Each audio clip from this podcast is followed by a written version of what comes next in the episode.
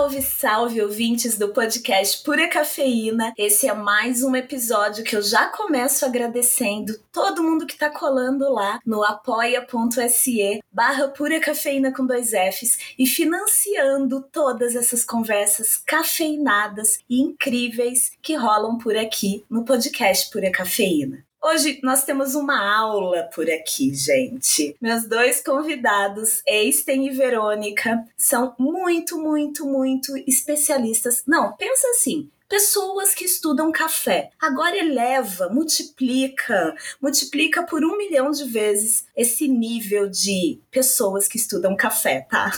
Isso daqui é só para deixar eles bem nervosos, porque eles são muito calmos. Bem-vindos, meus amigos! Muito obrigado, Gi. Muito obrigado. Bom estar aqui. Obrigada, Gi. Muito bom estar aqui. Obrigada por essa introdução. Meu Deus. Deixou nervosa, sim. Quem acompanha o podcast Pura Cafeína desde a primeira temporada já deve ter passado por aquele episódio sobre a química da torra no café. É um episódio curto que eu recebi a Verônica no meio da Semana Internacional do Café. E eu acho que de 2019, né, Vê? Foi um ano antes da foi. pandemia, foi isso? Foi 2019, sim, Gi. Foi uma delícia gravar aquele episódio. Foi muito bom, é um dos mais ouvidos aí. E se você ainda não ouviu as temporadas anteriores, não deixe de ouvir, porque é, vira e mexe eu noto como que as conversas sobre café vão evoluindo mesmo. Tem gente que nunca fez um curso, mas que acompanha todas as temporadas, todos os episódios e já ouviu muita gente boa, gente ótima aqui falando sobre café e teve aí o conhecimento vai, vai evoluindo, né? Então hoje eu trago aqui esses dois especialistas. Vou começar pelo Wasting, que pode se apresentar, porque, gente, eu não vou conseguir falar o sobrenome dele. Então, meu amigo, eu gostaria que você se apresentasse e falasse quem é você na fila do café nesse mundão de meu Deus. Não, eu te entendo bem e vou te ajudar, porque o sobrenome é pra, é pra dar problema mesmo. Pois é, é então... né? De onde você vem? Então, eu sou, eu sou norueguês, tenho oito anos morando aqui no Brasil agora. Comecei a minha vida trabalhando com café mesmo, é, lá em volta de 98. A minha trajetória no café foi é, um pouquinho demorado para chegar onde eu tô hoje, né? São muitos anos. É, nessa uhum. época a gente não tinha muito é, sabedoria sobre café, não é nada igual como está é, o nosso dia a dia hoje, né? Um mundo cheio de profissionais. Evoluiu bastante, né? Evoluiu muito. É, na época a gente tinha uma referência escrita de expresso e praticamente mais nada. Era, era, era difícil trabalhar, se, se orientar direitinho no mercado. E hoje é muito diferente. Ainda bem, né? Ainda é, bem. Comecei como barista, como muita gente. Depois eu consegui é, gerenciar uma loja. Foi o primeiro gerente dentro de uma rede que ficou com uma loja só para gerenciar, para focar mais é, as energias e, e, fazer melhor. E isso é, se pagou bem. Que legal. Isso lá, lá na Noruega é esse? Isso lá na Noruega, é, uhum. na capital, que chama Oslo. Um em lugar Oslo. muito, muito legal, que começou devagarinho com café especial lá por volta de 94 e começou a é, melhorar um pouquinho o mercado com mais lojas, etc., por volta de 97, 98 e chegando para é, 2000 já tinha muita cafeteria, uma explosão igual a gente nunca tinha visto lá. Que legal. É uma época muito interessante. É, eu trabalhei um pouquinho como voluntário num campeonato mundial de, de café que tinha lá, uma feira. Acho que foi em 2001, porque o primeiro campeonato mundial, se não me engano. Ah, nem vou lembrar o ano. 99 que acho que foi 99, isso. 99 tinha campeonato mundial em Oslo. Aí eu me voluntariei para trabalhar mesas de, de prova, etc, né? Levando água, pondo água na mesa, para ajudar um pouquinho. É, experiência muito legal. Aí foi tipo a, a, o meu primeiro encontro com profissionais de fora, que tinha muito mais tempo é, do que eu. Aí eu teve a oportunidade de, de ajudar a Sunaline Menon com, com as mesas de prova durante o, o Mundial lá, apresentando um café do, do mundo inteiro. E ela é nome grande no café Quem vai atrás vai ver que essa mulher ajudou a formar o mundo moderno de café e muito mais ainda formar café especial na Índia, que é um país onde ah, um pouquinho mais difícil ser mulher lá do que nessas partes aqui do mundo, né? É, tudo está mudando hoje, graças a Deus, mas é, nessa época era bem difícil. Então, depois de gerenciar essas lojas por uns anos, acho que fiquei lá quase sete anos,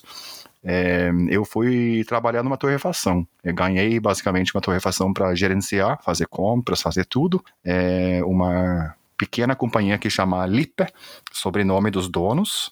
Qual Aí eu passei é o nome? Os... Lippe, L-I-P-P-E. Aí vai achar uhum. isso na, na, Instagram também, se alguém quer uma referência, quer ver com um pouquinho sobre como eles trabalham, como é a torrefação, etc. Uma das torrefações principais na Noruega hoje, com qualidade muito boa e cafés bons do, do mundo inteiro. E trabalhando muito bem essa questão de expressos. Acho que na minha época tinha é, sete expressos diferentes, contando, Nossa. contando é, descafeinado, que a gente também trabalhava descafeinado. É a nossa Disney, né? Isso daí.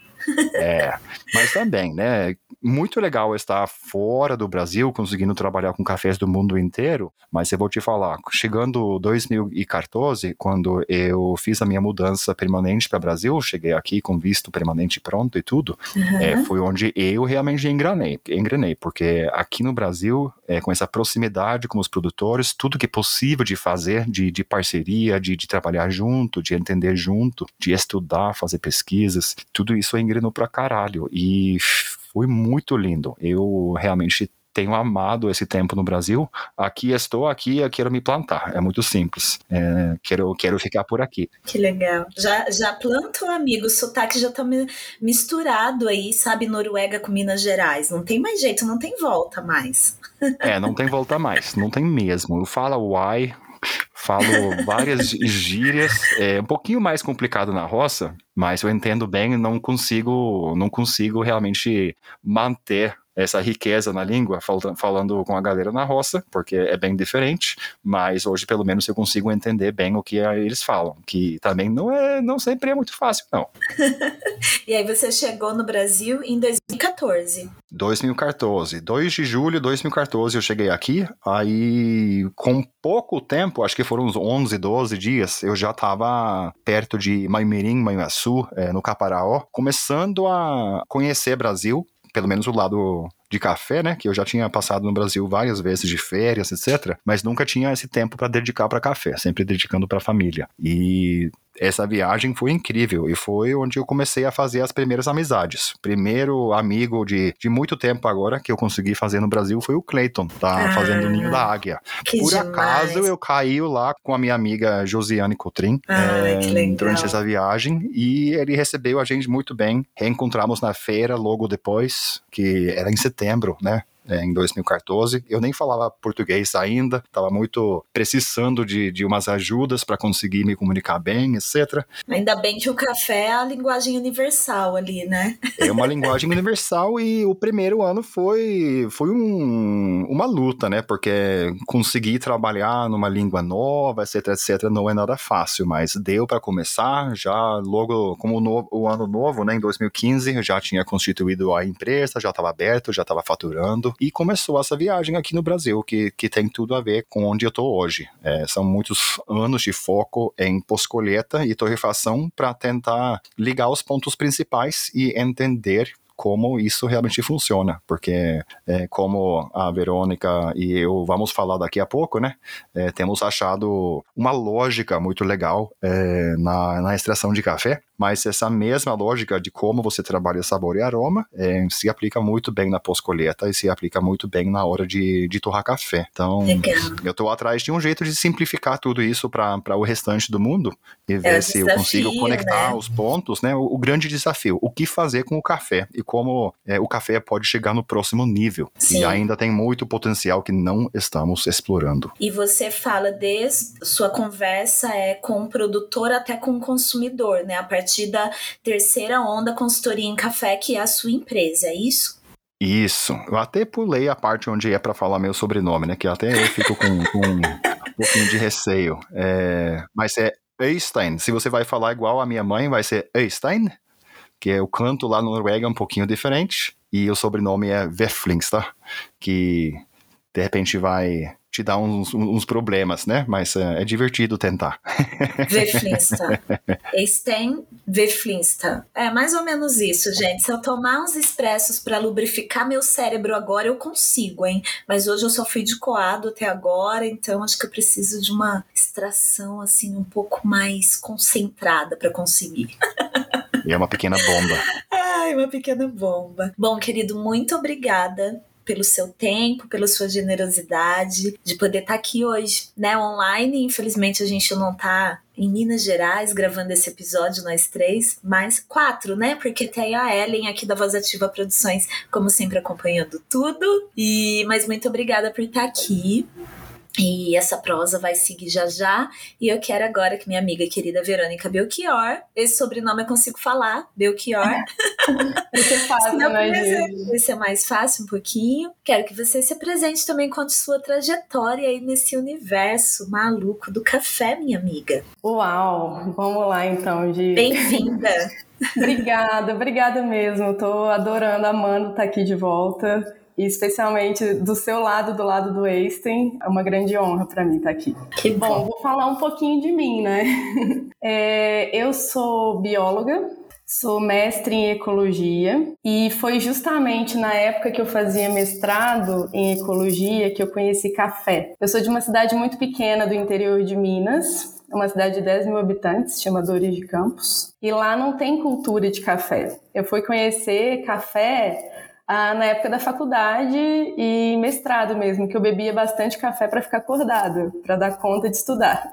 Que ano mais ou menos isso daí, Vê? Isso, a gente está falando, ó, eu entrei na graduação em 2004, já tomava café, mas em 2009, quando eu estava no meu mestrado, eu conheci café especial. Ah. Então, até então eu tomava café efeito é, medicinal mesmo, e aquele sabor uhum. medicinal mesmo, né?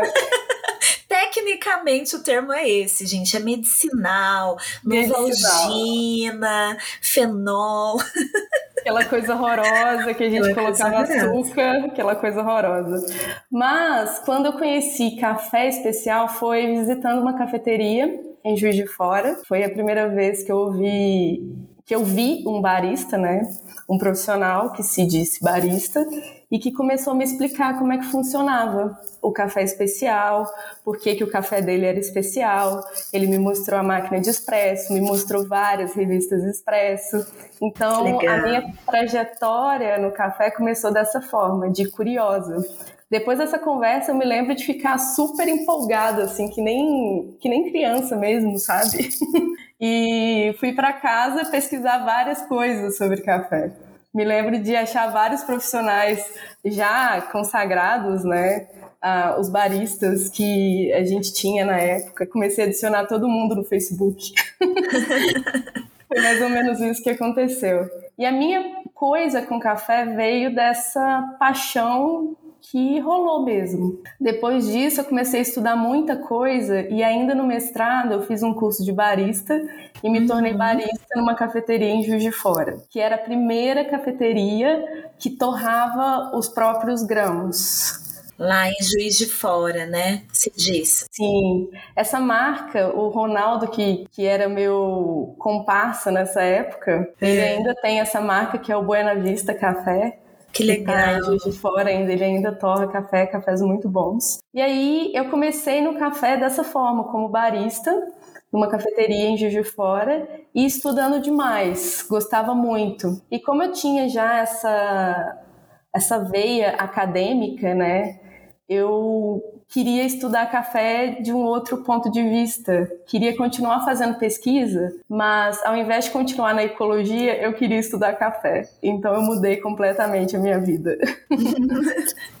é, e estudando, estudando, fazendo cursos, é, conhecendo pessoas, tentando viajar, eu fui entrando cada vez mais no universo de cafés, cafés especiais.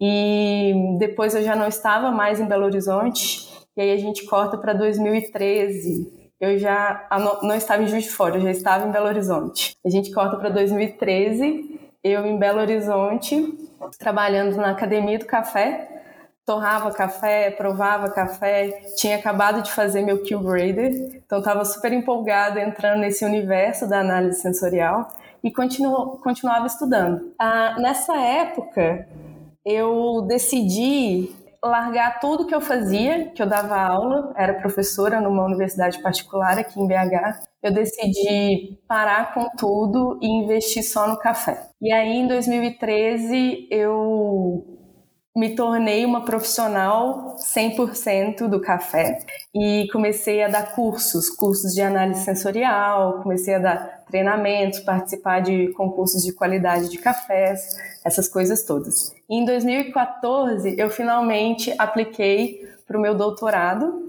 em ciência de alimentos para estudar cafés. E ali eu investi anos da minha vida, né? Foram quatro anos de doutorado estudando café do ponto de vista físico e químico e estatístico também.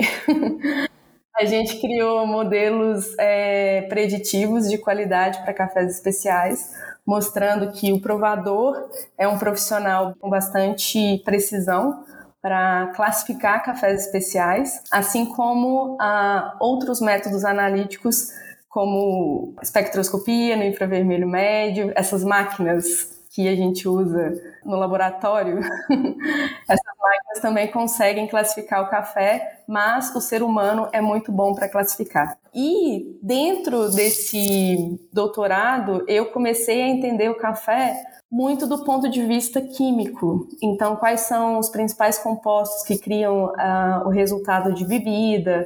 Uh, quais são os processos que influenciam na produção desses compostos? Como que isso vai influenciar no resultado final? Se eu modifico o perfil de torra, se eu modifico uh, o meu perfil de extração, essas coisas todas. Quais são os compostos envolvidos, né, para o resultado da análise sensorial? E desde então eu vivo estudando uh, esses tópicos todos no café e dando cursos para desmistificar o café especial para as pessoas, trazer um olhar mais aprofundado sobre o que de fato acontece ali no café, que é uma bebida extremamente complexa, né? Então, uhum. é mais ou menos esse meu papel no mundo.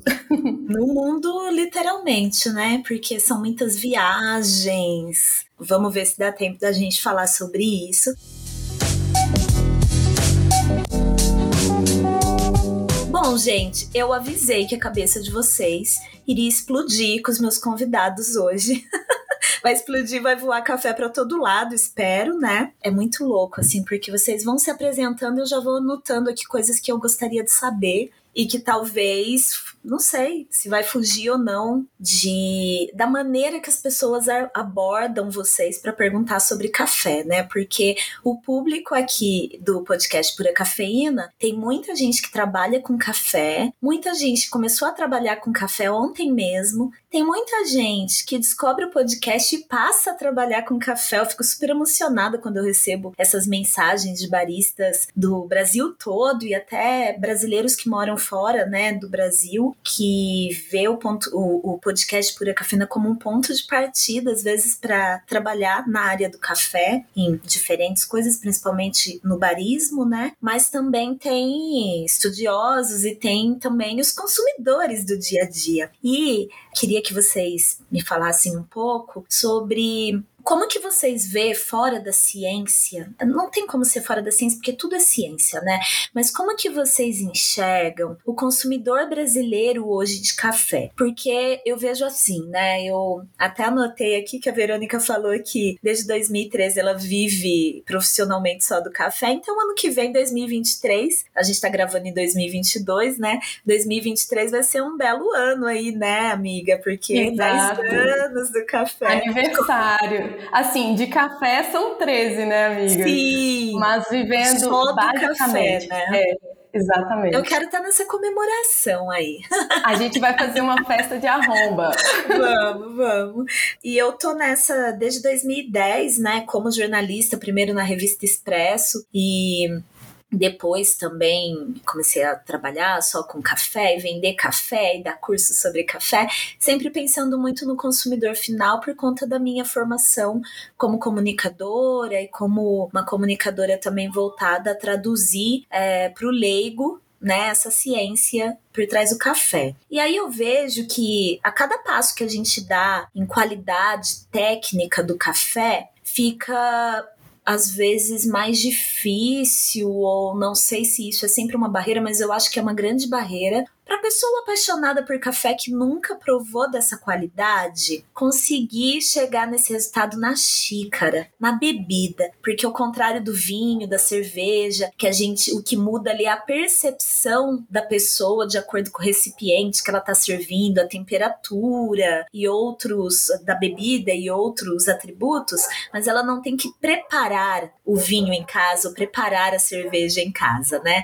O contrário do café, né? Que envolve o tipo de água que você vai usar, a temperatura da água, o fluxo da água, a moagem, o tipo de equipamento que você está usando, o ângulo daquele coador de café, se é filtro, se é pano. Então são tantas variáveis que eu acho assim a coisa mais linda do mundo. Mas enquanto você tem uma bebida incinerada que prevalece aquele medicinal, aquele amargor, aquela borrachinha queimada, aquele pneu, aquele cheiro de pneu queimado, carburador furado, coração dilacerado, você não consegue é, perceber essas, essa ciência toda física e química que envolve a extração. Quando você tem uma bebida de muita qualidade, eu vejo muita gente errando na hora de preparar o café. Então, antes da gente entrar nos porquês nessas variáveis todas, eu queria saber como que vocês enxergam hoje, pensando naquele consumidor, no balcão. Claro que Noruega já estava muito à frente, mas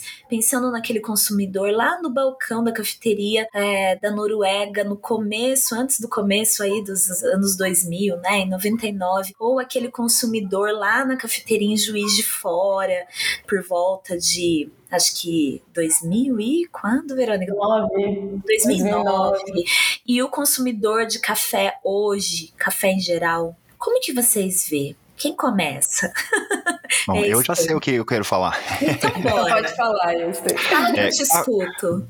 É, café tem uma benção muito, muito grande que é a complexidade é, do assunto mesmo e a complexidade do sensorial do café. Temos um, um, um, problema muito grande aqui no Brasil, em geral, que estamos acostumados de tomar café que não é tão bom. Então, a gente acha aceitável tomar esses cafés que dá mau gosto e que de repente nem é bom para a nossa própria saúde, né? É, isso pode ser super simplificado e falar que muitos países lá fora têm legislação muito rígida em relação de é, resíduo de agrotóxicos, etc, etc. Então, de alguma forma, esses cafés que ninguém aceita têm que ser comercializados aqui no Brasil. É, e o mercado interno que tem que tomar conta deles, porque tem todo tipo de café e sempre tem cliente para qualquer tipo de café. É, então, isso é um pepino que a gente tem que olhar para ver como que podemos fazer uma conversão para o brasileiro em geral tomar um café um pouquinho melhor. Mas já de alguma forma estamos tomando café melhor hoje, porque o que eu tenho visto visto durante 20 anos, seguindo os cafés brasileiros em geral, é que esse, esse fundo de café muito sujo realmente tem melhorado muito. É, e também é, a fatia de qualidade que a gente trabalha, né, que chamamos de especial, que é de 80 pontos para cima e para conseguir entrar em concursos hoje, né, deve ser pelo menos acima de 85, porque uhum. as coisas sempre estão subindo. É, o que foi aceitável dois anos atrás, de repente não é aceitável mais hoje. Então temos essa disparidade entre o que é possível e o que o mercado em geral toma, e para esses cafés que não são tão bons, que não foram produzidos com, com cereja madura, que tem muito verde neles, problema de defeitos, só tem um jeito de realmente deixar um café assim é, ser mais bebível para inventar uma palavra, e é torrar eles muito escuro para esconder o que tem de, de bom no café e também esconder o que tem de, de ruim e deixar o processo tomar conta do sensorial. Então, muitas vezes, os cafés que a gente acha no supermercado, etc., são cafés assim. No outro lado, os últimos poucos anos, né, temos visto grandes empresas no, no, no mercado brasileiro de café torrado entrar com cafés que têm um padrão muito melhor, obviamente eles custam mais, é, mas isso ajuda muito para ter essa disponibilidade de um café que não custa 50 ou 100 reais por pacotinho, mas que de repente custa 20 em vez de 10, é, para conseguir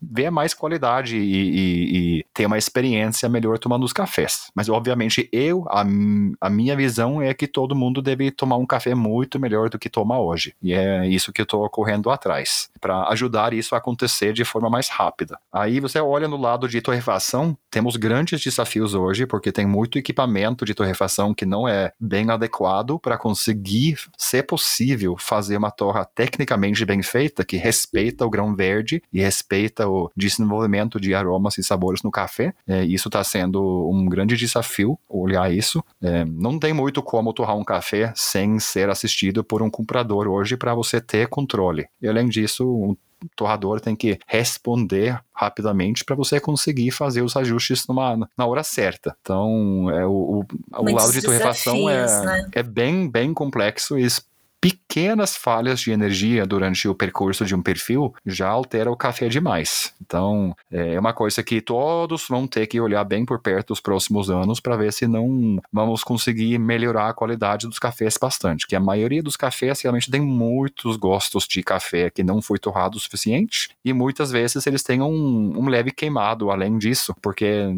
os grãos não foram respeitados. Eles falam para a gente como eles é, querem ser tratados para o sabor sair daquele jeito, para o aroma ficar rica e tudo isso.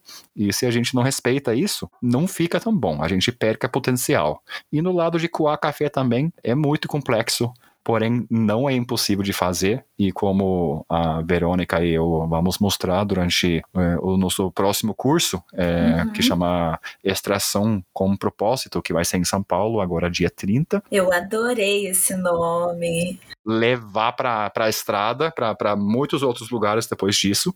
Esse curso realmente vai atrás disso, de, de mostrar para as pessoas que realmente tem uma lógica em, como você libera a parte do potencial sensorial que o café tem, aquela parte que você quer mostrar. De repente uhum. você quer que o café foca mais no achocolatado, mais no frutado, você quer é, deixar o ambiente mais propício para o café se mostrar do lado floral, por exemplo. Aí temos como trabalhar tudo isso para realmente focar a extração para dar mais do que a gente, mais daquelas partes que a gente quer, porque Maravilha. temos como extrair bastante de um café torrado e moído, uhum. mas o jeito de fazer vai fazer acontecer uhum. o sabor, aroma do jeito que a gente quer ou não. Aí Vai a gente tem como analisar Legal. e fazer mudanças para a extração funcionar melhor e ser rastreável e para você modular ele para sempre sair um café melhor mesmo, para você conseguir colocar é, a ideia, a sua ideia de como esse café deveria ficar, colocar isso na xícara.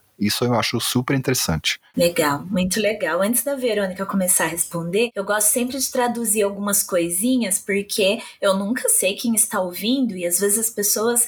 Tem gente que está ouvindo pela primeira vez o podcast Pura Cafeína a partir desse episódio. Então, quando o Einstein falou sobre pontuação de café é, acima de 80 pontos ou acima de 85 pontos para concurso, existe é, esse parâmetro de classificação de café, né? Que é um parâmetro que vale no mundo todo, que é uma regra ali da Specialty Coffee Association, né, uma associação internacional. Então, um café avaliado por um provador profissional ali de café com 85 pontos ou com 87 pontos vai ter a mesma pontuação por um profissional calibrado, é, com as mesmas técnicas e com os mesmos estudos no Brasil ou na China ou na Nicarágua ou em qualquer lugar. Isso não quer dizer que se você consumidor, eu tenho aí as minhas ressalvas sempre, né? É bom falar. De repente você passa naqueles postos de estrada, tipo Graal, esses lugares que tem ali um monte de utensílio de café ultimamente, e tem lá vários cafés. E eu costumo ver ali cafés 89 pontos, 88 pontos. Tá escrito na embalagem e aquele café foi torrado há seis meses, moído há seis meses e tá para vender ai, ai, ai. pacotinho.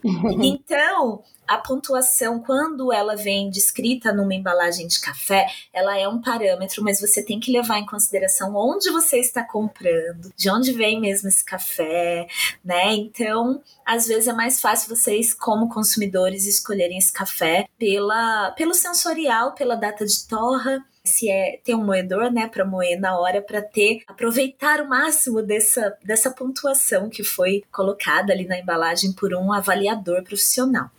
Outra coisa, quando ele cita cereja, a cereja, gente, é do café, tá? Não é a fruta cereja, não. Então, quem já ouve podcast também há mais tempo, sabe que cereja é o café quando ele está totalmente maduro, pronto para ser colhido, o fruto do café que leva semente dentro dele, a gente chama de cereja. E quando a gente fala em cafés verdes, no caso ele falou de café verde, que é o café pronto para ser torrado. Ele já passou pelo pós-colheita, por todas as etapas e ele vai ser torrado. Ele não é um café que foi colhido verde, tá? Ele foi colhido maduro, mas ele tá verdinho. Então eu gosto de pontuar essas coisas porque assim o pessoal sempre aprende, sabe, Einstein? É bom, Sim. né?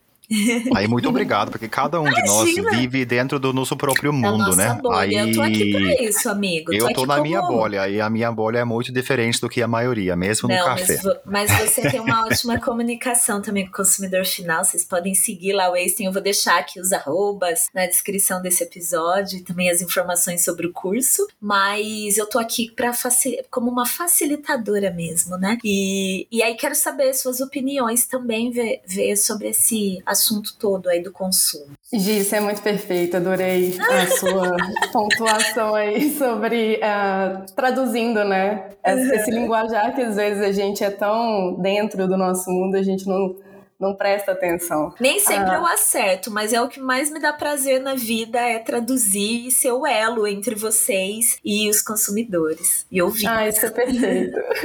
é, enquanto o Einstein estava falando, eu estava pensando aqui sobre várias coisas. Essa relação do consumo o brasileiro tem uma relação cultural com café, né? A gente ama café mesmo o café tradicional, que é um café que a gente sabe que é de baixíssima qualidade. Ah, mas eu acho interessante parar para pensar que às vezes é, o pessoal de roça, que ou o pessoal que está próximo ali da produção de café, o pessoal que é do sul de Minas, dessas regiões produtoras de café no Brasil, é, eu já ouvi bastante a seguinte frase: ah, eu tomo café, adoro café, mas toma café de supermercado. Só que sempre diz que quando ia para a roça, quando ia para casa da avó, o café era puro. Então, assim, era um café moído na hora, era um café com uma torra mais ou menos fresca, apesar de também bastante escura. E era, é outra qualidade, justamente por isso, assim. A gente tem uma relação muito forte com o café e o brasileiro, mesmo tomando café de baixa qualidade, ainda precisa do seu cafezinho todos os dias. Eu acho que, ah, sendo um país gigante, um gigante produtor de café, seria extremamente importante a gente melhorar a qualidade do café que chega na casa do brasileiro. E a gente sabe quais são esses desafios, né? Não é fácil. Não é. Mas quando a gente para para pensar no consumo do café especial, a gente está falando de uma bolha mesmo, né? Uhum. E dentro dessa bolha, eu tenho observado uma crescente as pessoas têm se interessado cada vez mais por cafés especiais, elas têm se interessado por é, adquirir utensílios para preparar o seu café em casa, têm observado a qualidade do café que elas encontram nas cafeterias, essas coisas todas, assim. Mas é um grande desafio, um desafio que talvez, como o Einstein diz, a gente vai passar a vida inteira tentando resolver isso, que é tentar melhorar a qualidade do café que chega para a maioria dos brasileiros, porque para café especial seria maravilhoso se todo mundo tivesse acesso, né? Mas a gente sabe de todos as, os desafios para chegar nesse, nesse acesso. Mas a, a qualidade do café que a gente toma é realmente algo super importante, assim, que a gente precisa levar em consideração. Vocês concordam comigo, que é o que eu acho, que essa crescente do consumo de café especial, é, de utensílios, a busca por moedores, por equipamentos uh, manuais e eletrônicos para preparo de café, isso não acaba empurrando também é, esse consumo do café de qualidade menor, fazendo com que as marcas trabalhem uma qualidade um pouquinho melhor do, caf do pior café que a gente encontra é, para o consumidor no Brasil? Eu acho não? que sim. Eu acho, eu acho que sim, Gi. Mas essa discussão é quase que uma discussão social, né? Socioeconômica, ambiental. Sim. Mas eu acho que quanto mais a gente fala, quanto mais a gente dissemina café, esse assunto ele chega para as mais diversas um, pessoas, né? Para os mais diversos consumidores. Uhum. E as pessoas vendo uh, que uh, os profissionais de café têm uma série de equipamentos, essas coisas todas, e ela observando a viabilidade de ter esses equipamentos, acho que uma coisa vai levando a outra. Adquirir um equipamento te faz querer consumir um melhor café no dia a dia. Eu acho que isso é uma, uma correlação positiva, assim, faz muito sentido. Legal. O que, que você acha, Eisten? Então, é, o que funciona muito bem em geral quando você quer tirar mais ou ganhar mais sobre qualquer coisa é realmente focar nisso e fazer tudo o que é possível para aprender. É, eu falei que café é complexo, é, mas para você que quer fazer café em casa, que realmente quer investir um pouquinho nisso, é importante fazer os investimentos certos para você conseguir trabalhar direitinho. A partir principalmente da matéria-prima, né? É, matéria-prima é o número um. Você não faz ouro com chumbo, não tem jeito. O café não é alquimia. Então, o primeiro ponto é conseguir um café bom um café bom o suficiente para ser expressivo e te ajudar a, a, a, aprender melhor. O segundo é realmente se dar para essa matéria. É, não precisa focar e tomar um, uma semana de curso, mas vai atrás de informação legal, informação bom, tenta uhum. fazer uma filtragem com quem você aprende, porque café é uma grande bagunça no mundo inteiro. E é tem tanta coisa que a gente não entende ainda. A minha opinião sobre muita conversa de café é que é meio uma casa é, caça fantasmas. é, você vai atrás de coisa que não faz sentido nenhum. É, a torra foi assim por muito tempo e agora está estabelecido o que funciona, o que não funciona, como trabalhar sabor e aroma para destacar do jeito que você quer. Isso está tudo explicado já, não é Sim. só correr atrás. E ah, então... a questão de, de, de extração também está quase chegando para o mesmo lugar. Sim. Então, um bom moinho e matéria-prima. Eu vou te interromper então, porque eu quero exatamente fazer esta pergunta. Meu sonho era chamar vocês para fazer essa pergunta. Eu acho que as perguntas mais simples, elas são as mais complicadas, né?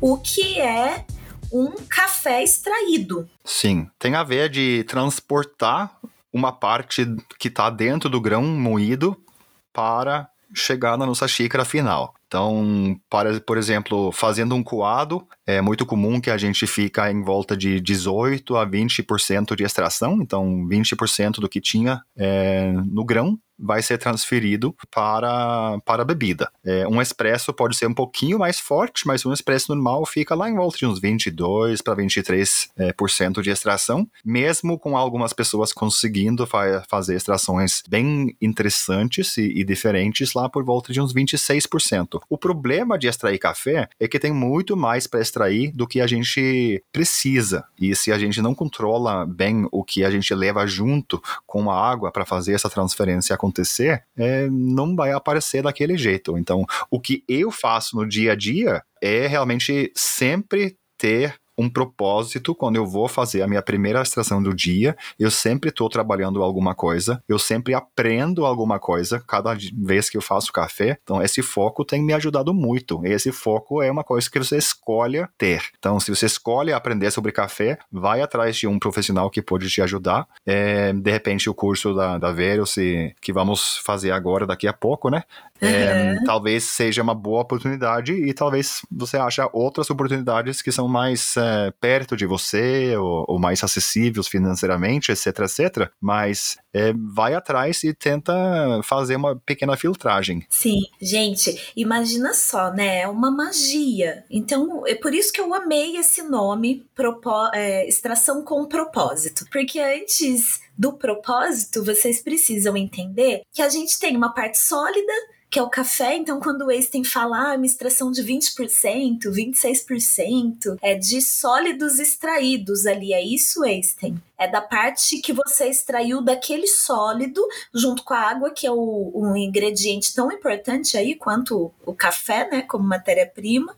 E você precisa passar água por aquela parte sólida, a parte líquida pela parte sólida. Isso envolve temperatura, pressão, agitação, uma série de fatores, perfil de torra, uma série de coisas que eles explicam nesse curso. Então não adianta você às vezes comprar um café e falar: ah, eu compro café, mas isso é bobagem, que tá escrito lá que o café tem notas é, de frutas, ou notas de chocolate, ou notas florais. Eu nunca senti isso daí. Para mim, isso daí é só café. Então, é, nem sempre você consegue chegar nessas notas. Por isso que eu acho também a responsabilidade ali, né, de nomear o que tem de sensorial nesse café, porque isso tudo vai depender desse propósito, dessa extração, é, de tudo que você vai fazer de todas as ações que você vai tomar a partir daquele momento que você prepara o café. E não achem que isso tudo, ai, isso é muito complicado. Agora, para tomar café, eu vou precisar fazer um curso desse.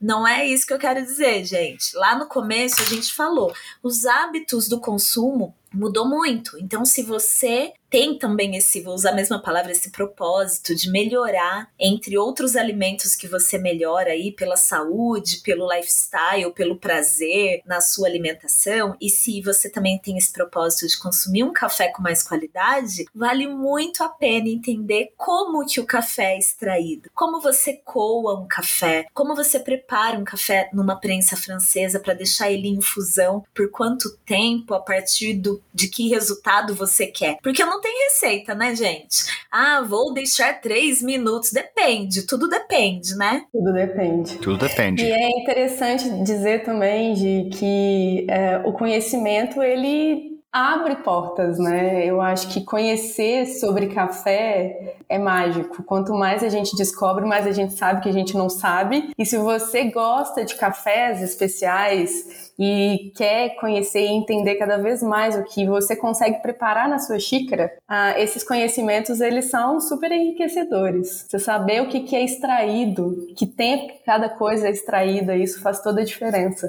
no final das contas. E eu queria muito que vocês dessem algumas dicas práticas, assim, né? Eu acho que uma das maiores dúvidas depois que o consumidor consegue comprar café de qualidade direto nas cafeterias, ele tem um moedor ali em casa. Então a maioria das pessoas no Brasil tem que consome café moído em casa, essa pessoa vai ter ali um moedor daqueles pequenininhos com a lâmina de hélice que ele corta os grãos. Quais dicas vocês têm, por exemplo, para conseguir variar de alguma forma a moagem nesse tipo de moedor? Por exemplo, se a pessoa tem, o nosso ouvinte aqui querido, tem um moedor desse de hélice e prepara café ou na prensa francesa ou coado num V60 da Rario, que é o coador cônico. Qual que é a dica que vocês têm prática para ele melhorar esse café, além de fazer os nossos cursos aí, os de vocês, o, o Domine Seu Café Coado? É, mas dá para escalonar um pouquinho isso aqui, né? Por exemplo, quando você inicia o seu trabalho com café, de repente é, é bom você trabalhar o que chamamos de, é, de infusão é, uhum. total onde toda a água e todo o café tem acesso igual o tempo inteiro. Então, um, um bom exemplo disso é a prensa francesa, que é ótimo para você simplificar a sua vida. O que você uhum. precisa fazer para tirar o máximo desse café é ajustar o tempo de extração que normalmente fica em volta de 4 minutos, uhum. é, com a granulometria. com a granulometria. Não, eu não vou. Alguém me não, ajuda. Não, pode falar, granulometria. Vou falar moagem, que é mais fácil. Isso. É, então, você casa a, a moagem com é, o tempo Aí, normalmente, é uma moagem bem grossa e tempo de 4 minutos. Se o café fica fraco, você vai afinando um pouquinho. A gente tem alguns gargalhos principais, né? O primeiro é a qualidade do, do café torrado, é, é, a qualidade da torra junto. O uhum. segundo é com qual moinho você vai moer esse café. Um é. moinho simples de hélice é meio complicado. E o terceiro gargalho é a sua técnica. Se a sua técnica realmente consegue revelar tudo isso que tem de bom no café. Aí, um bom exemplo para iniciar, então, é a prensa francesa simplifica a sua vida. Olha, essa é uma dica bem legal, né? Porque aí você não precisa ter tanto controle das variáveis do café coado, de fluxo da água, de, de tempo é, que você pode ter entre as jogadas ali de água, né? Então a, a prensa francesa é uma grande aliada aí nesse consumidor doméstico. Sim, é ótimo. É, e a qualidade geral, né? Tem o, a moagem e tem o tempo, e além uhum. disso tem a qualidade da moagem, porque como a prensa francesa deixa todo o café em contato com a água o tempo inteiro, se uhum. tiver muitas partículas finas, que normalmente são de parede celular fina, que não tem como ser cortado, mas realmente explode e vira poeira, é, esses, essas partículas pequenas, eles se extraem muito mais rápido, porque eles são pequenas e a água tem um acesso bem legal e extrai tudo muito rápido, e depois de um certo tempo, tempo, é, o café já tem dado tudo que ele tem de bom, e depois disso chega astringência, amargor, você começa a bagunçar o perfil do, da acidez do café e tudo vira uma bagunça. Então, o moinho muito simples não te ajuda a fazer café que fica muito bom, mas pelo menos você consegue se desfrutar de cafés é, torrados de forma boa, cafés de qualidade uhum. e café que é moído na hora, que realmente ajuda muito, porque esse sensorial vai embora. Então, mesmo assim, compensa, na sua opinião, Einstein, compensa o consumidor doméstico ter um moinho, um moedor elétrico desses que parecem trituradores, que eu tô me referindo, ou comprar o café, se a pessoa toma, sei lá, em pouquíssimo tempo em casa, ela comprar o café moído na cafeteria por um moedor profissional. O que que compensa? Compensa moer na hora com um moedor desse?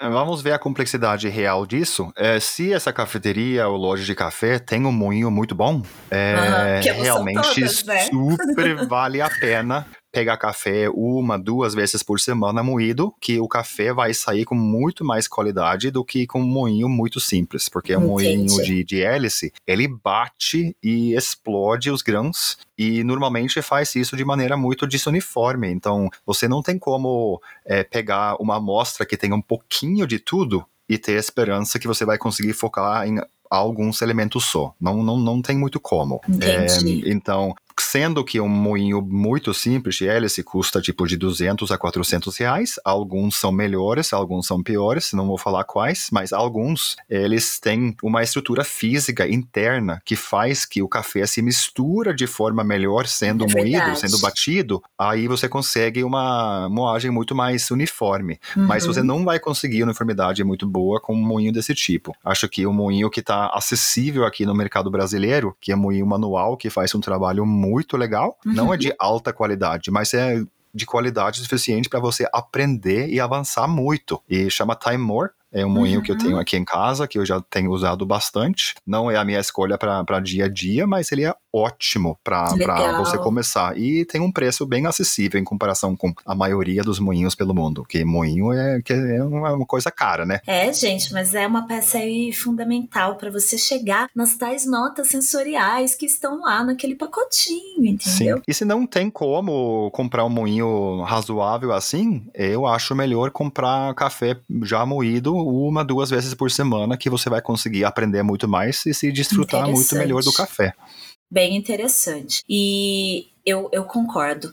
Verônica, eu queria que você falasse um pouco sobre algo que o Einstein citou, que é sobre você extrair o café até um limite que depois você começa a extrair coisas que não são boas. Explica isso pra gente. É, e falar da extração em geral também, né? Porque eu deixei e-mail para você responder. O ato de extrair café, na verdade, é deixar a água passar pela cama de café e a água, quando passa entre as partículas, está tirando compostos químicos. Esses compostos estão sendo solubilizados. E existem compostos ali com diferentes características. Alguns são mais atraídos pela água e outros são menos atraídos pela água. E os que são muito atraídos pela água, a gente extrai rapidinho, que é o caso da cafeína, que é o caso dos ácidos orgânicos, que é o caso de muitos compostos voláteis, açúcares, essas coisas todas. E tem alguns compostos que eles levam um tempo para serem extraídos. Dentro desses compostos que levam um tempo para serem extraídos, a gente tem compostos positivos e compostos negativos. Dentro dos compostos positivos, a maioria deles são compostos voláteis, que vão trazer uma certa complexidade, doçura, é, deixar a bebida mais equilibrada. Só que tem alguns desses compostos que não são voláteis, é, que são os chamados fenilidanos, que eles são compostos que demoram mais tempo para ser extraído. E se a gente deixa a água muito tempo em contato com o café, a gente consegue extrair mais deles. O problema deles é que eles são amargos, muito hum. amargos. Então eles podem trazer aquele amargor que fica, que persiste, sabe? Sim. E também aspereza para a bebida. É, é nítido quando a gente comete erros de extração por deixar água muito tempo em contato com o café, esse, essa percepção de amargor, um amargor mais persistente e mais áspero, quase que deixa a bebida parecendo uma lixa, sabe? Então, essa é um pouquinho da dinâmica da extração do ponto de vista molecular, digamos assim. Muito legal quais as dicas assim práticas que você tem também para o consumidor em casa, Verônica? Para prestar atenção nesse, porque envolve tanta coisa, né, gente? Inclusive a água, né? Inclusive a água. Então, quando você fala de polaridade, solubilidade, é, isso também envolve a água que você está usando, né? O que, quais total. são as dicas ali para a pessoa perceber no dia a dia dela enquanto ela está preparando o café e das escolhas da, dessa matéria-prima que é a água? Gi, eu tenho uma dica que, na verdade, eu acho que todo mundo deveria fazer isso. Antes de pensar numa extração para o seu café, faça um cupping dele.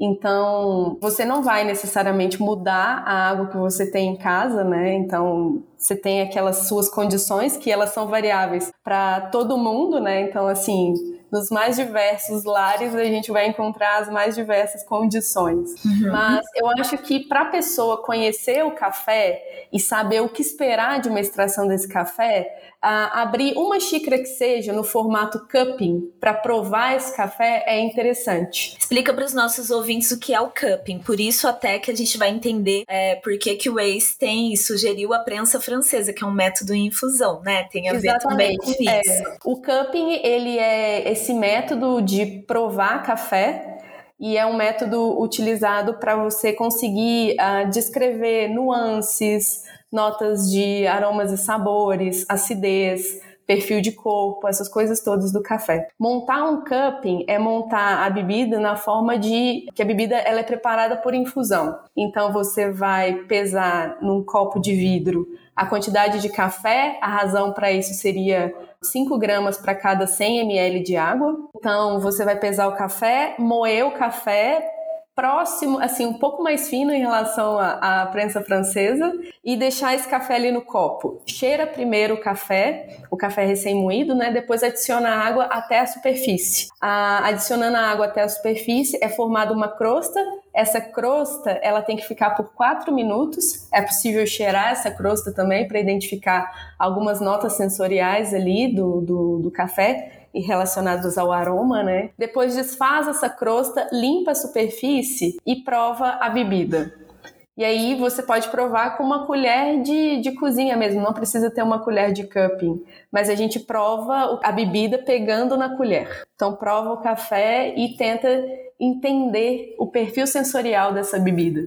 Entendi. E aí vocês, é, em um curso como o que a Sten e Verônica estão ministrando, que é esse curso que, quando esse episódio for, for ao ar, o primeiro de São Paulo já vai ter passado, provavelmente, porque a gente está gravando no dia 20 de julho, é, e esse episódio vai demorar algumas semanas para ir para o ar mas vai ter toda uma agenda que vocês vão poder conferir nos links aqui na descrição desse episódio. E aí vocês vão conseguir entender na prática, porque pelo que eu vi, os alunos vão perceber ali o, o, ver a extração feita pelo Einstein e provar junto com vocês, né, para perceber o sensorial, levando em consideração algumas dessas coisas que a gente falou aqui sobre granulometria, água, tempo, temperatura e tudo mais, torra é, e muitas outras coisas, porque eu tô aqui com o programa do curso louca para fazer e porque essas coisas sempre mudam, né? É sempre bom a gente se atualizar. E aí, quem quiser saber mais além dessas dicas, dá para se, se inscrever e aprender lá na prática tudo isso. Gente, são coisas é, que você nunca mais vai esquecer, sabe, na sua vida. Depois que você faz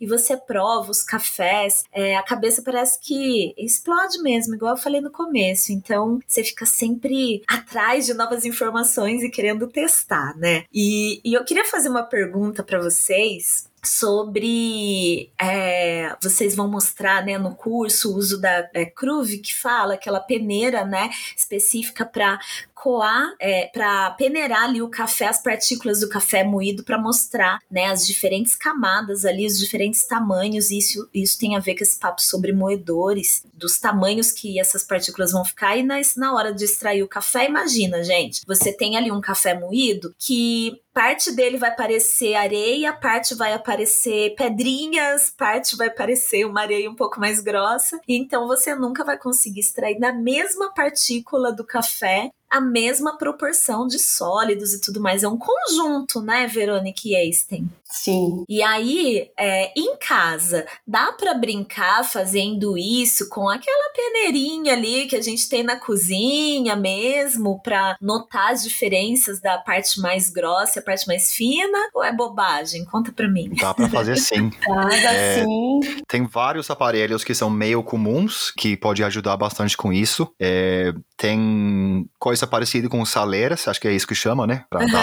colocar sal na comida, que tem uma peneira bem fina, onde dá para você pelo menos separar e tirar os mais finos para você fazer uma bebida mais limpa, que fica com mais doçura, menos astringência. Eu já vi gente usando é, toalha toalha de, de copo mesmo, né, para lavar louça, Olha é, para passar o café na toalha, para a toalha, o tecido ficar retendo as partículas mais finas, uhum. dá para fazer muita coisa. É, e a Cruve é um exemplo muito bom é, de, de como trabalhar e como entender melhor moagem, porque, por exemplo, pode ser que o meu moinho, mesmo sendo muito bom, é, a gente fala de, de microns, né, de tamanho quando a gente discute é, moagem. Aí, expresso, por exemplo, fica lá em volta de uns 400 microns de tamanho em geral. Deve ter um pico lá na sua curva de distribuição. Uhum. É, Para um café coado, de repente a gente está mais perto de, de mil então é quase é um milímetro basicamente, né, é, de tamanho nas partículas e independente da qualidade do moinho, sempre vai ter uma mistura. E aí o seu resultado vai virar uma média dessa mistura, que cada tamanho de partícula vai dar o que tem de forma diferente. É, as partículas finas dão muito rápido e as partículas grossas, de repente, você só lava e lava e lava e lava é, superficialmente sem nem chegar no centro para conseguir extrair.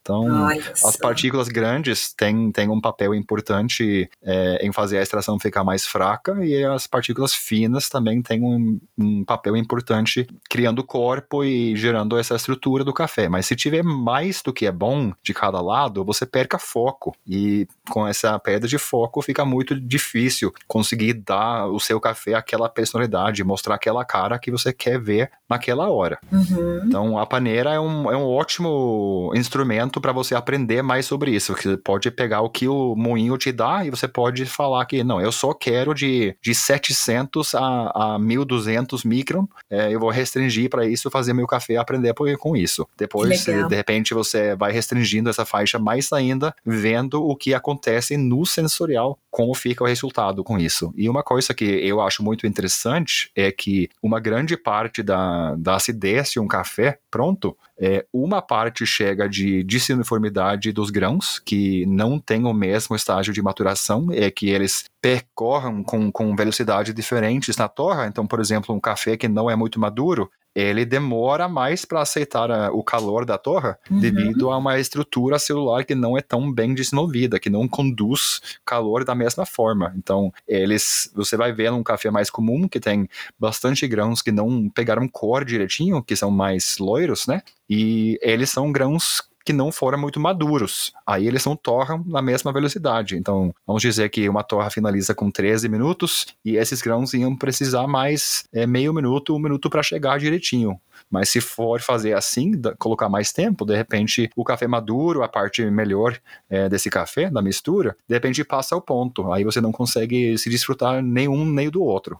Então, Entendi. E as peneiras são muito legais para ver isso. E também para ver como, por exemplo, as partículas maiores também, que não extraem tão bem, eles é, normalmente ajudam a levantar um pouquinho essa sensação de é, acidez na bebida, mas também não é só de ter acidez, né? Qual tipo de acidez? Hum, qual tipo? Tem ácidos bons e ácidos ruins, né, gente? Exatamente.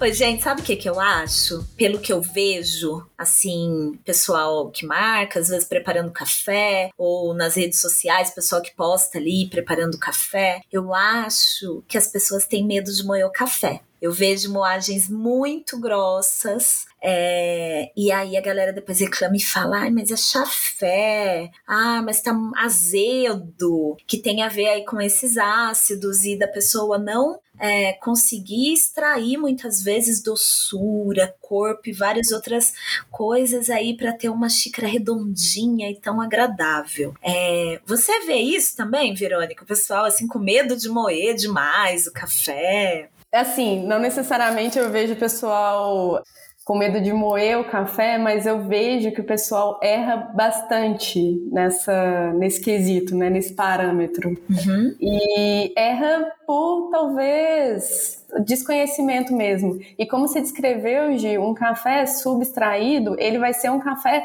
basicamente ácido sem doçura. Ele não vai ter corpo, não vai ter estrutura, vai ser basicamente acidez, que é o que a gente vai conseguir extrair dali. É, e sim, aí o resultado depois não dá para a gente conseguir encontrar qualidade quando a gente não entende é, a melhor forma de moer o café para o preparo. Então, isso é fato. Mas, Verônica, é, explica melhor essa questão da doçura, porque você fala bastante sobre isso durante o curso, né? É, porque não é questão aroma, de, de, né? de, ter muito pouco açúcar no café, não é questão Sim. disso é que esse nosso dito antigo de que o café era adoçado, adoçado no pé, não adianta, porque durante a torra, a, os açúcares eles são intensamente degradados. E a quantidade de açúcares que fica no café, que são extraídos na bebida, é uma quantidade que está muito abaixo do nosso limiar de reconhecimento. Então, assim, é uma quantidade de açúcar que não é suficiente para trazer doçura. Então, a doçura no café, ela depende muito do aroma, depende dos cheiros doces. Uhum. E durante a extração, a gente está extraindo também esses cheiros doces. Eles vêm para a bebida também. Boa parte deles uh, vão embora, né? Porque são gases, eles são voláteis, mas boa parte a gente consegue trazer para a bebida também. E esse cheiro doce é o que realmente está relacionado à doçura que a gente percebe no café. Eu acho isso a coisa mais maravilhosa. É, a nossa, a nossa cabeça faz essa conversão. É verdade. Eu acho isso muito maravilhoso. E isso também tem no curso de vocês como conceitos básicos, né? Que é a importância aí dos, dos compostos voláteis e está totalmente atrelado ao que o Einstein falou sobre a moagem do café, então ao frescor, a torra, se você vai acabar com tudo isso já na torra e o cheirinho que vai estar tá ali é só aquele cheirinho de queimado. Aí aí dá, fica né, difícil achar doçura. Mas realmente, porque eu vejo muitos profissionais do café forçando muito a barra na hora de tentar vender café especial, café da categoria de qualidade especial, falando: ah, esse café tem muita doçura. É um café com uma doçura que remete a tal coisa e assim, ninguém vai sentir essa doçura, né? Até muitas vezes que eu dou curso, eu gosto de falar para pessoa: prova o açúcar, prova um doce de leite, para você ter em mente que o café, a doçura do café não tem nada a ver com isso. para falar sobre intensidade, né? Porque a gente fala doce, mas qual que é a intensidade desse doce, né? Amargo, então. O café, ele tem amargor, né, gente? Ele tem um amargor. Explica pra gente. Tem compostos de amargor ali. A própria cafeína é um composto de amargor. Tem cheiros é, tostados também que podem trazer amargor. E tem os fenilidanos. esses que eu já falei. Esses que, se a gente comete erros de extração, a gente extrai muito deles. São compostos de amargor. Então, assim, o gosto amargo está presente no café. A gente não perceber amargor intenso em cafés especiais tem a ver com a presença de outros compostos compostos que trazem outras notas que sobrepõem.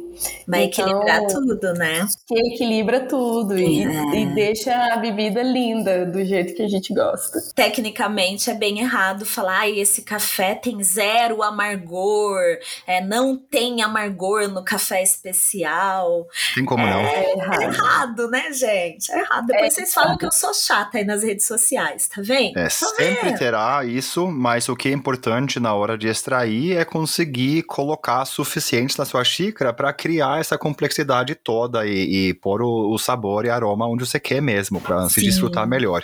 E isso é pura técnica e pura química. É uma técnica, assim, que é como tá numa boia, em cima de uma boia dentro do, do oceano, né? Que você tem que procurar o equilíbrio ali, porque senão dá ruim. o equilíbrio na xícara. Eu tenho mais uma pergunta para saber a opinião de vocês. Eu vi nos últimos tempos essa, essa coisa de ah, no Brasil não pode entrar café verde, café de outros países, né? É uma regra sanitária, então é proibido. Mas é, pode entrar, pelo que eu tenho visto, um café que chamam de selado ou pré-selado. Você retira a umidade ali, ele passa por algum processo de torra não sei se é isso mesmo, é, até você tirar essa umidade e terminar essa torra, né? Fazer essa torra no Brasil. Vocês podem falar um pouco sobre isso? Vocês têm visto isso acontecer? É, qual que é a opinião de vocês sobre o resultado final que você vai ter? Eu sei que deve envolver muitas variáveis, mas enfim. Ah, eu já provei e acho que eu não deveria falar muito sobre isso. Politicamente muito difícil. Fofoca. Eu acho que assim, é, isso é um, uma jogada de mercado, né? Obviamente. É uma possibilidade para que o brasileiro ah, consiga ter um café de outras origens aqui no Brasil ou que ele mesmo consiga torrar o seu próprio café. Isso é mercado, né? Sobre qualidade, se a gente entra nos conceitos de cafés especiais, dificilmente os resultados eles vão ser resultados tão é, favoráveis quanto você torrar o café num único processo de torra, né? Não fazer uma pré-torra e depois finalizar. Então, tem jeito a gente encontrar a mesma complexidade, a gente encontrar resultados tão positivos. Então, eu acho que, assim, você interrompe o processo. Entendi. Interrompendo o processo, quando você volta para torrar o café, já é outra coisa. Então, outros compostos vão ser produzidos. Então, é mais uma jogada aí. Hum, era tecnicamente mesmo, assim, que eu queria saber. Porque hum, ao longo, né, de tantos cursos, inclusive com a Verônica, com a Fabi, com muita gente aí do café, é, eu tive a oportunidade, né, de participar de cuppings, porque como vocês viajam muito, muita gente viaja e traz aquele café que tá super fresco. Então, ao longo dessa jornada no café, eu tive oportunidades incríveis de provar cafés legais, é, quenianos, cafés etíopes, cafés colombianos, cafés da Guatemala. E você vai criando aquele leque é, sobre aquele terroir, sobre os processos, sobre várias coisas que vão estar tá ali naquela xícara, né? E aí, quando eu provei cafés que passaram por esse processo, eu achei que tecnicamente eles não representavam aquele terroir, aquele, aquela origem. Então, por isso que eu queria, por isso que eu fiz essa pergunta, porque, é claro, né, gente? Eu uso os convidados para eu aprender sempre, não só vocês que estão ouvindo. Então, eu queria validar e ver se eu não tava brisando, viajando aí, né? Não, você tá certíssima, Gi. Sobre essa parte aí. Legal. Super validado. Nossa, é, adorei. Uma das coisas que é mais difícil no Brasil, como a gente não tem acesso a café verde de fora, é, existe papelada que você pode fazer em relação de ir para uma feira. É, vamos falar que, por exemplo, aqui em Belo Horizonte, durante a última últimos campeonatos internacionais, né? Se vamos um pouquinho tempo para trás, Sim. tinha mundiais aqui. Aí tinha jeito de entrar legalmente no Brasil com todos esses cafés. Porque você Sim. entra para mostrar na, numa, numa, feira, por exemplo, tá tudo certo, é só fazer papelada. Para pesquisa é a mesma coisa.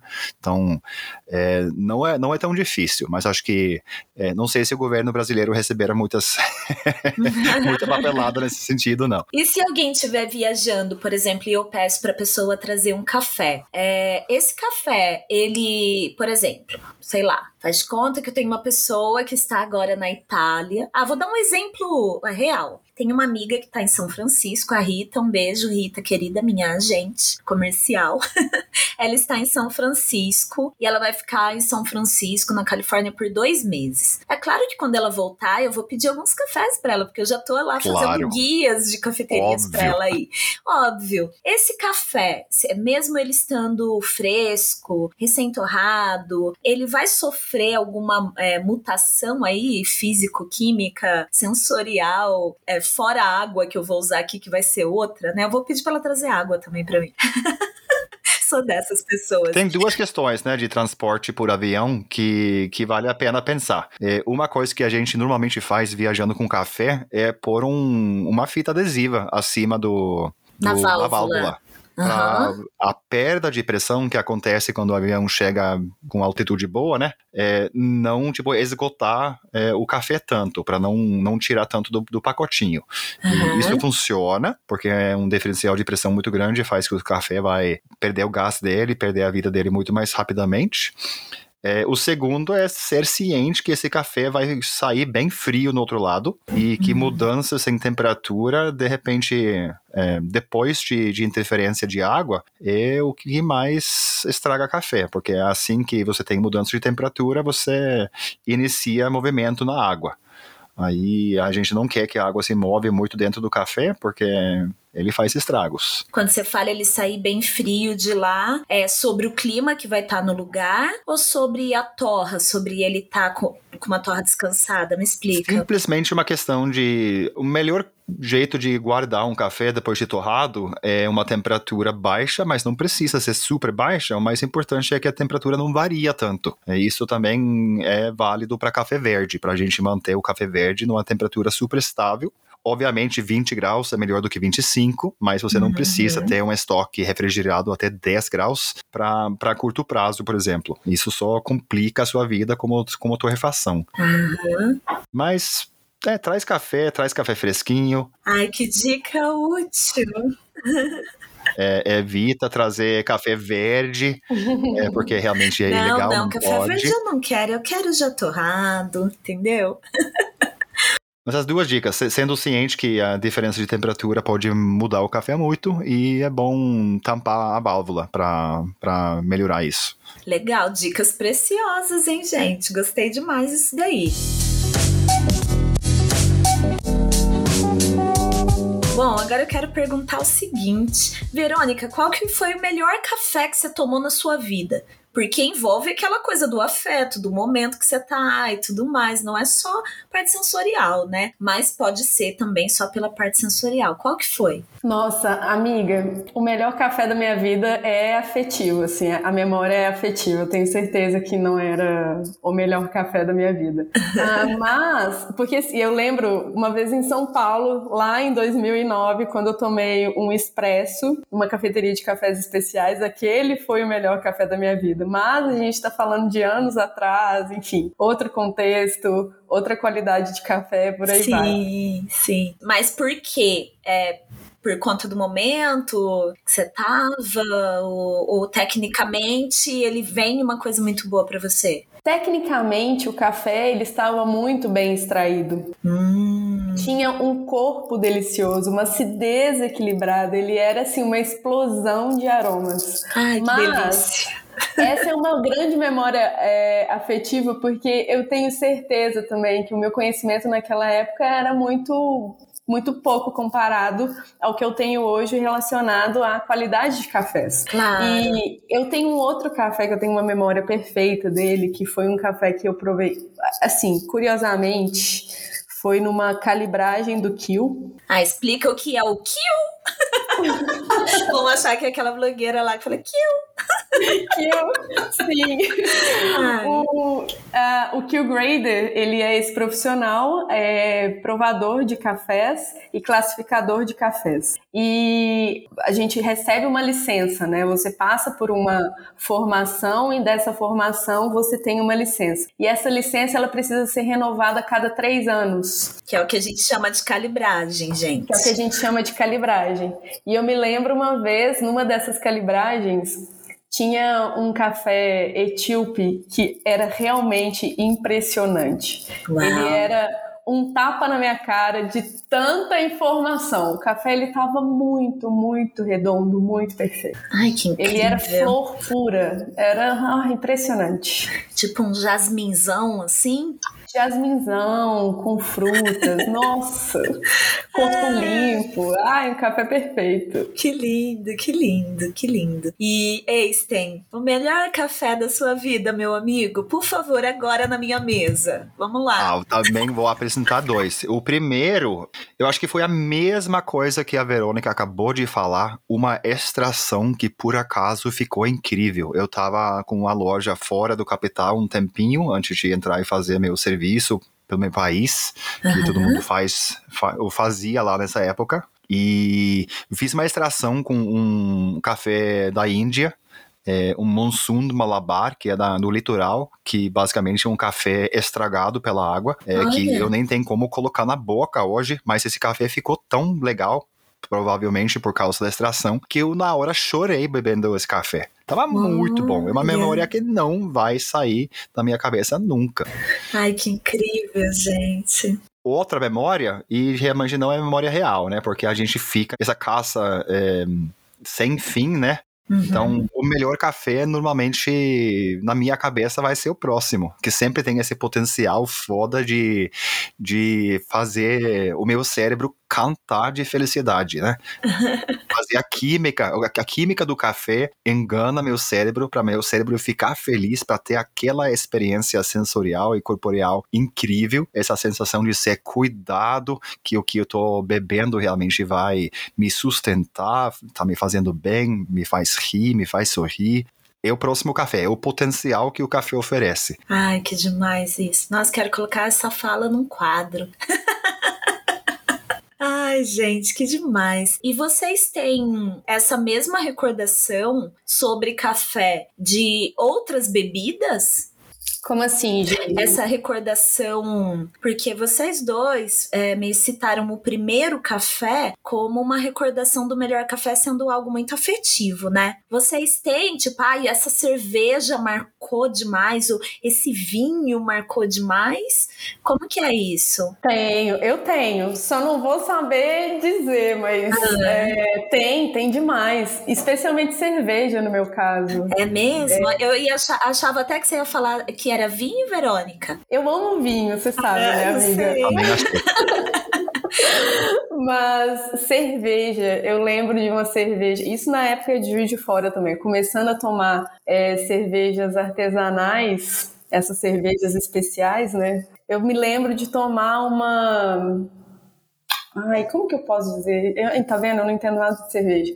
Era uma quadruple? Hum, Bélgica. É, meu Deus do céu, aquela cerveja está na minha memória até hoje. E eu, eu posso que comprar legal. a garrafa novamente e tomar, mas não vai ser a mesma Não é resposta. a mesma coisa. Não é a mesma resposta. E vocês, têm outras bebidas? Então, para mim também, é, principalmente cerveja. Eu passei uma época da minha vida produzindo cervejas em casa e com esse trabalho eu iniciei o meu trabalho com fermentação para entender melhor como isso funciona. Uhum. É, mas também tem a ver com extração. Por exemplo, você sabe porque é muito mais comum ter alta disponibilidade de cervejas é, mais escuras e cervejas pretas na Inglaterra, Irlanda, Escócia, por exemplo? Não, não sei. Tem a ver com a química da água. É, pelo primeiro, né? É, é, uma ilha. A gente lembra bem é, essas no litoral sul da, da, da, Inglaterra, em Dover, por exemplo, né? Você tem esse litoral lindo, cheio de, de rochas de calcário. E a água lá na Inglaterra e mais para norte, ela é uma água bem dura, muito cheio de minerais. E se você tenta fazer um pilsner, um lager, alguma coisa assim,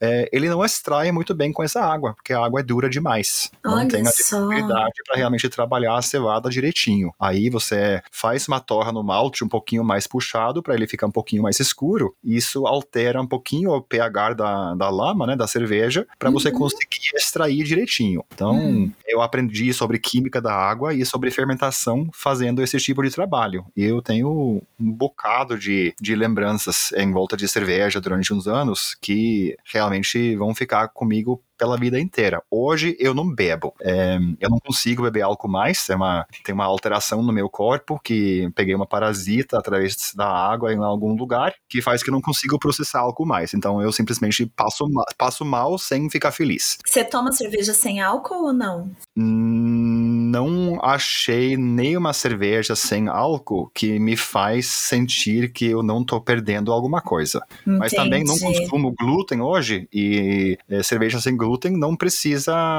perder em qualidade, não. Uhum. Isso, isso é legal. Mas é, o álcool também faz que eu não consigo provar muito bem, porque meu corpo não responde do jeito que eu preciso. Então hoje eu simplesmente não bebo mais e isso com certeza me fez um, ser um provador melhor. Ah, olha só, né? Tudo tem a. Esse é meu amigo Einstein, ele vê o lado bom das coisas, entendeu? Mas é... você não perde nada, você só ganha. Ah, só ganha, é verdade. Ai, que queridos. Pra gente finalizar, eu queria que cada um fizesse suas considerações finais sobre esse nosso encontro e desse uma dica cultural, que pode ser uma coisa pra pessoa tomar, comer, um restaurante, um filme, uma série, qualquer coisa. Então, uma dica de cada e as considerações finais. Por favor, quer começar, Verônica? Quero. Então, bora. Posso começar? Eu queria dizer que foi um prazer estar aqui com vocês dois conversando sobre esse assunto que a gente ama, que é café. Ah. Ainda mais falando sobre qualidade de café, para mim é um enorme prazer. E eu tenho uma dica, tenho uma dica cultural de um livro, um livro que eu li nas minhas últimas férias e é um livro muito gostoso.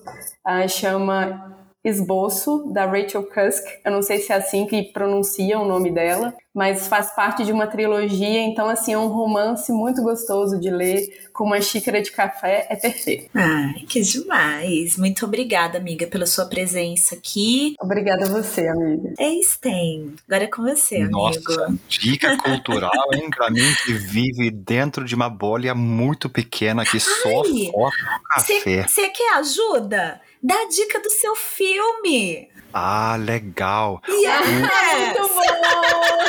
Nossa, obrigado. Eu nem vou Nossa, dar dica hoje, tá, gente?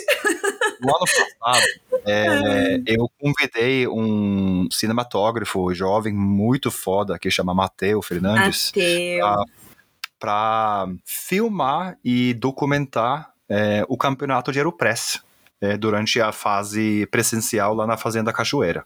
E esse material ficou muito grande. A gente tem horas e horas e horas. E foi tão corrido o campeonato que não deu tempo para realmente fazer a minha gravação e apresentar um pouquinho o meu ângulo. Então, o que fizemos no final foi eu gravei é, uma matéria escrita que eu tinha preparado e essa matéria basicamente virou o filme, a, a, narrativa desse filme. Agora, ele chama We Can Plant Water, ou Podemos Plantar Água em português. Ele é em inglês, mas legendado. Você acha ele no Vimeo, na conta do Mateu. E esse filme é um curto de, de 4 minutos e 50 segundos, mais ou menos. Fala sobre água e em relação com a agricultura e em relação com nós seres humanos e a vida em geral. E uma coisa que eu sou muito grato por ter feito isso, por, por passado por, por, esse processo de criação com, com o Mateu. É, hoje, antes da, da gravação aqui, eu estava até trabalhando um pouquinho no meu primeiro vídeo, que vai sair em alguma hora, quando eu me sinto pronto para isso. aprendendo esse, esse trabalho novo com, com o Mateu também, para conseguir trabalhar melhor dentro das coisas que eu faço. Então uhum. é, um, é um filme que acho que super vale a pena é, assistir. Se você acha que é uma coisa que você também pode divulgar para outras pessoas, eu fico muito grato, porque, na minha opinião, estamos indo para um lugar que não é muito sustentável para o planeta, para nós, para a biosfera, e temos que fazer mudanças para o nosso mundo funcionar melhor. E isso aqui é uma pequena parte em tentar corrigir isso, para gerar um pouquinho mais de conhecimento e gerar um pouquinho mais de, de presença disso é, nas, na nossa vida, no dia a dia, para isso estar nos nossos pensamentos mesmo. Como que eu posso cuidar melhor do planeta, da vida aqui, de tudo que temos produzido e tudo que temos o potencial de produzir no futuro, como humanidade, como o mundo mesmo. Ai, gente, não deixem de assistir. Tem uns cinco minutinhos, acho, né, Esten? É bem curtinho, assim, é, cinco minutos, doc. não é tomar muito da sua vida, não? É, mas dá para assistir e reassistir, porque é uma provocação muito bonita, muito dura também, né? A gente vem batendo recordes horríveis de crises climáticas e de desmatamento. Saiu essa semana o o relatório da uh, nacional do ano passado, referente a 2021 de desmatamento, a gente fica é, se superando a cada ano dessas coisas. Isso tem a ver com água, isso tem a ver com café, isso tem a ver com a gente, com o nosso dia a dia. Então assistam, é uma provocação maravilhosa e as imagens são de tirar o fôlego, né? É muito bonito o filme, parabéns. Mais uma vez já divulguei lá no, no Instagram e vou deixar aqui na, na descrição desse episódio que vale a pena divulgar para sempre. Muito bom. É, e voltamos para um, um, tipo de mídia que é um pouquinho diferente, né? Filmamos quase tudo com, com filme mesmo. Filme que físico, legal. não é digital. E isso faz ser muito diferente. Projeto de arte, além de tudo. Então eu tô é, muito feliz com isso. É muito lindo. É ouvir música com, é, com vinil, sabe, gente? Tem, tem coisas que você só identifica ali. É a mesma coisa, né? Filmar assim. Eu ia dar só uma meta-dica. Eu vou dar a meta-dica primeiro, porque a gente falou muito sobre café, sobre ciência, mas a gente falou sobre cerveja. Então, é, voltem lá no episódio com o Edu Senna, Hora do Gole, na temporada anterior. E voltem aí umas casinhas nessa temporada, nessa quarta temporada, para ouvir o Fabrício Almeida das Alás, que além de café especial orgânico e esse cuidado com o meio ambiente, o Fabrício é, também fabrica, ele e a Júnia, cervejas artesanais selvagens com insumos da fazenda, que é um trabalho incrível, e também o episódio anterior aí com a Camila Arcanjo sobre café e emoções, sobre um estudo em andamento que vai ser divulgado em breve, e a gente bateu esse esse papo. Essas foram as meta-dicas, né? Dicas aqui dentro do, do podcast. A dica cultural é vocês seguirem agora mesmo no Instagram, BioBH, que é Bio que fala, gente? É Bio ou Bio? Mesmo. É. Bio. É B-A-Y-O BH de Belo Horizonte, claro, que é um lugar maravilhoso de vinhos, queijos mineiros e charcutaria artesanal dentro do Inhotim, gente. Então corre lá, siga, aguardem as postagens, mas lá já tenho, é lá na, na no Inhotim, dentro da Galeria Miguel Rio Branco, já tem o horário de funcionamento lá no Instagram e eu estou louca para visitar e tô dando aqui a dica antes mesmo de ir, porque é o trabalho de gente que eu confio muito, entendeu? E que eu amo. Então não preciso falar mais nada. Sabe o que ai, significa ai. bio? O quê? Significa alegria encontrada. É muito lindo, né? Ai, gente, que coisa linda. Aí, pronto, alegria encontrada aqui nesse episódio também com essas duas pessoas muito especiais e que sabem muito sobre café. Vão aí nos links da descrição, faça sua inscrição para os cursos. Você que está ouvindo aí no Brasil todo, se estiver ouvindo fora do Brasil, já faz o contatinho com esses dois, com essas feras do café especial, é, feras globais, viu, gente? Porque eles dão cursos no mundo todo. Verônica voltou de Tel Aviv esses dias, vocês não têm noção. Então faz um contatinho aí para já levar esse curso para fora do Brasil também, porque é uma grande referência, é um curso único. Os brasileiros aí, meus amigos brasileiros que trabalham em Portugal, em Dublin, em cafeterias que sempre marcam aqui ouvindo o podcast, bora agitar esse rolê aí, levar Verônica e Einstein pro país de vocês, certo? A gente fica Opa. por aqui. Muito obrigada, amigos. Muito obrigada, Gi. Obrigada mesmo ótimo. pelo tempo de vocês. Vocês gostaram? Vocês se divertiram? Eu amei, Eu amei. me diverti. Eu vivo café todos os dias e isso é outra forma de fazer isso. Ai, que bom. Fico muito feliz. A gente se vê em breve pessoalmente, espero. E, gente, até o próximo episódio. Obrigada a vocês que ouviram aí de coração, mente e ouvidos bem abertos. Não deixem de acessar apoia.se barra pura cafeína com dois Fs. Se você não puder colaborar financeiramente, por favor, é, compartilhe nas suas redes sociais, no grupo de WhatsApp da família, da escola, da escola das crianças, da academia, para a gente fazer essa campanha de financiamento do podcast chegar cada vez mais longe, porque cada centavo ali ajuda muito a manter esse conteúdo que eu faço com tanto carinho para vocês e que eu recebo tantas pessoas incríveis. Essa foi a Verônica Belchior e o ex tem o quê? Tá? Ai, aqui no podcast Pura Cafeína, com todo respeito, viu, Einstein? Sabe que eu te respeito, amigo. Igualmente. Um beijo, gente. Até o próximo episódio. Até lá. Até.